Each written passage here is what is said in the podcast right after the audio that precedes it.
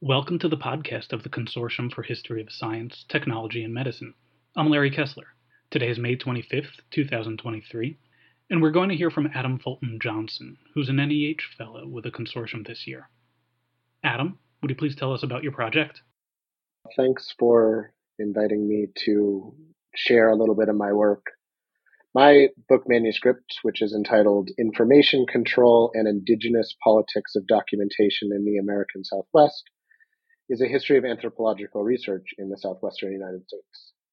It is a history of ethnographic entanglement, specifically intersecting epistemological systems, so systems of knowledge. I examine the relationship between anthropologists and Pueblo and Diné, which is also known as Navajo, communities in the American Southwest around eighteen eighty to about nineteen forty.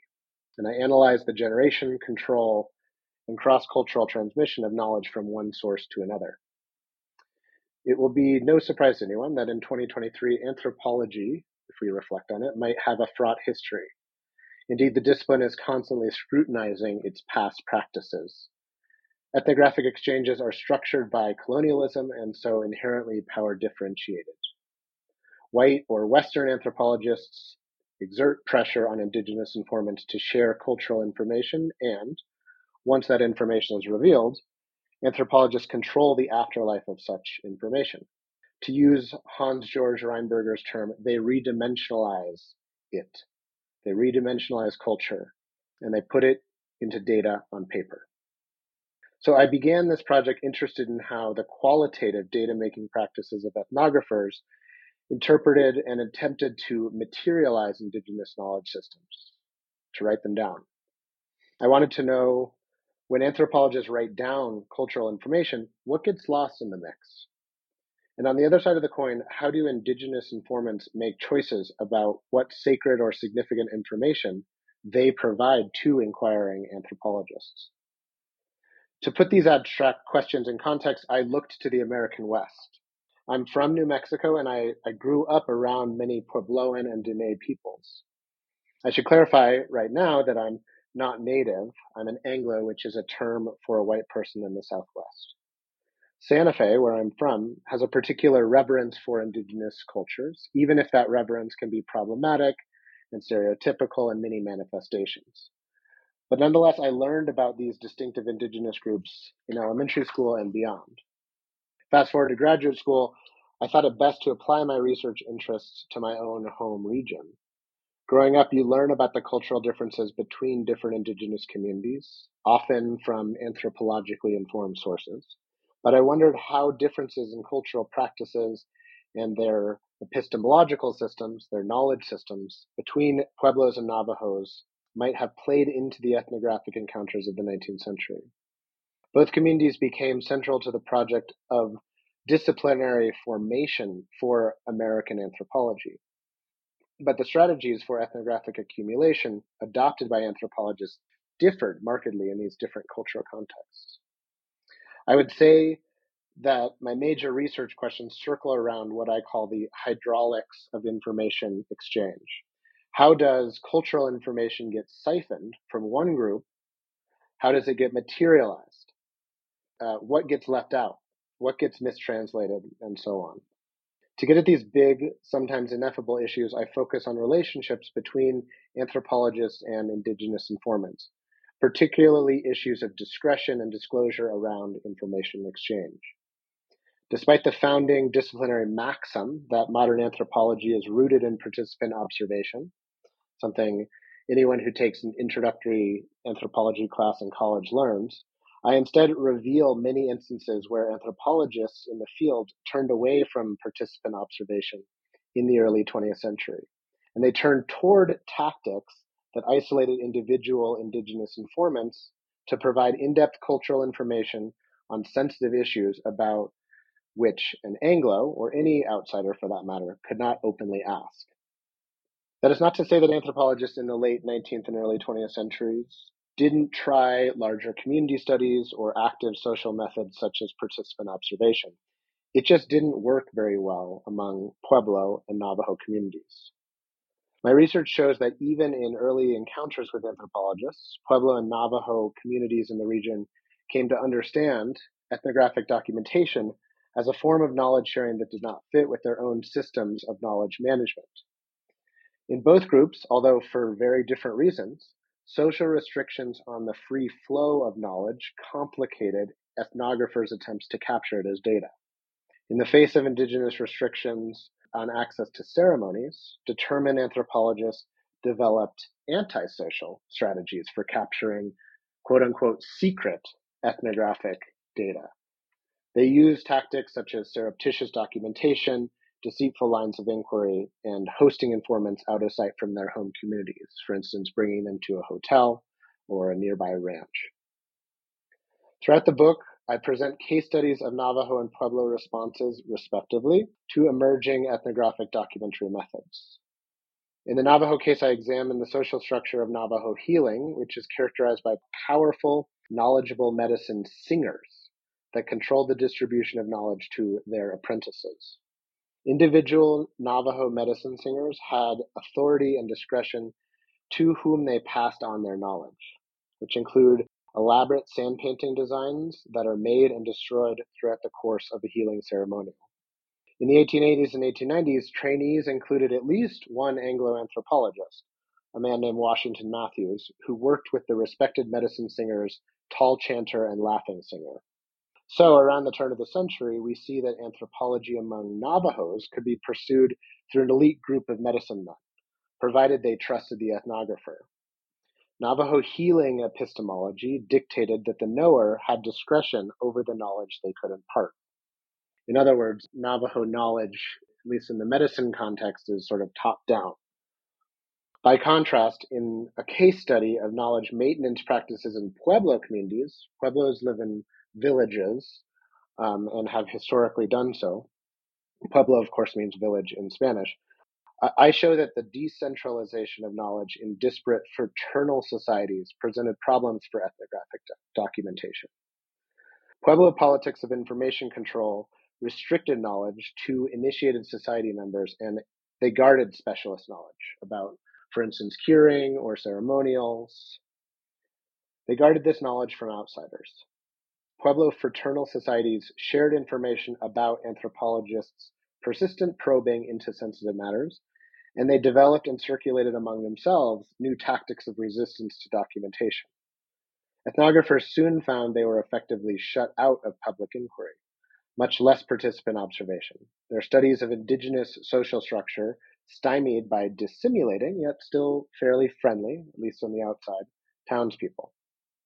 As the century turned, anthropologists again changed their documentary tactics to account for difficulties of access, particularly within Pueblo communities.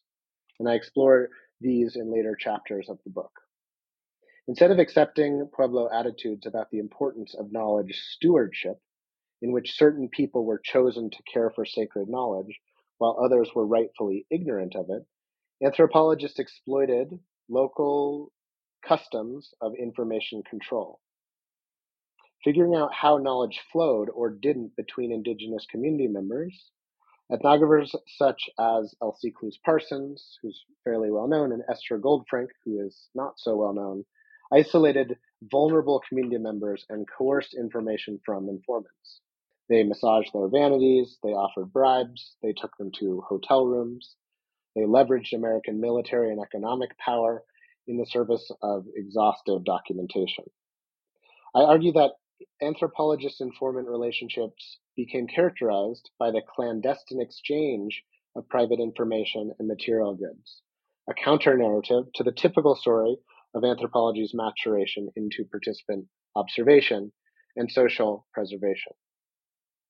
A final chapter uh, returns to Diné or Navajo ethnography, where the authority of individual knowledge keepers and their autonomous relationships with non-Navajos provides a contrast with the secretive relationships that often characterize Pueblo ethnography.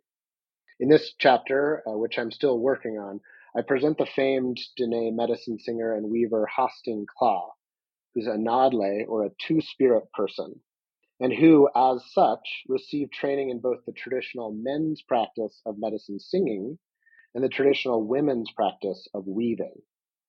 Klah demonstrated remarkable skill at applying medicine singing's sacred sand painting motifs, he essentially translated the sand paintings into weavings. And in doing so, Klah materialized and he stabilized sacred designs, which was certainly a controversial act to traditionalists among Navajo medicine singers, but one that was sanctioned by the authority of the accomplished singer, Hastiin Klah, who had discretion over his own accumulated knowledge. Anthropologists such as Clyde Kluckhohn and Gladys Reichard looked to Klah's, what they call, liberalization of sacred knowledge as a template for the extraction of information on topics such as witchcraft and magic, about which Navajo people were typically reluctant to discuss. Although the epistemological conventions of Dene thought made individual relationships with knowledge stewards more accessible to anthropologists, I show that the legacy of information extraction became a social burden for Navajo communities, which in the post-war period established new codes of access for anthropologists. So that was an overview of the project, and the contribution, as I see it, is that my work historicizes a long lineage of appropriation and divestment of indigenous intellectual property in the name of human science. When sacred knowledge is extracted from an indigenous community by a social scientist, who is it that becomes the steward of that knowledge? The extraction and redimensionalization of sacred knowledge still happens. In twenty fifteen, Penguin Books republished the Acoma Pueblo origin story, causing the people of Acoma Pueblo to contest the publisher's right to publish a story that is not meant to be widely shared outside of their community. This is but a recent example of c- cultural paternalism that ignores indigenous agency. The disjunction between local and universal knowledge systems spotlights an ethical oversight in data accumulation and dissemination in the human sciences. The presumption that human science has the, quote, right to know secrets and to publish them without regard to community consensus or to the integrity of sacred, situated knowledge systems. It's also important to flag a connection to present concerns about surveillance programs, data mining, and self-determination in a world defined by the asymmetric and often unconsented accumulation of information. Just as ethnographers retooled their surveillance while trying to maintain good standing in an indigenous community, social media companies' changes to something as simple as a user agreement merely shift the contours of surveillance, not the act of surveillance itself. It's a murky cycle that we see both then and now, of trust building and then trust breaking that, as my work shows, can have lasting detrimental social effects at the local level, such as the erosion of mutual trust within close-knit communities. Everyone wants a broad audience for their work, of course, but I hope ultimately my book will link histories of the Native American West and Indigenous studies on the one hand, and scholars working in S T S and media studies on the other. I like to think my research also recovers historical anxieties and research practices that speak to pressing debates about data privacy and the use and abuse of personal information accumulation in our digital age. And I believe my work insists on the continued significance of local knowledge cultivation, arguing that knowledge stewardship is a pressing social justice issue, given current concerns of data imperialism and corporate expansion. For the Consortium Fellowship, I will be doing research in archives in Philadelphia, Washington, D C, and the New York area. The American Philosophical Society has resources in the history of anthropology in the United States, which I've already dipped into. Great, great resources there. For summer twenty twenty-three, I hope to examine several major collections at the A P S. I also visit Columbia uh, University's collections relating to Elsie Clews Parsons in New York City. Princeton University is home to the collected papers of the Pueblo anthropologist Alfonso Ortiz, who died in nineteen ninety-seven.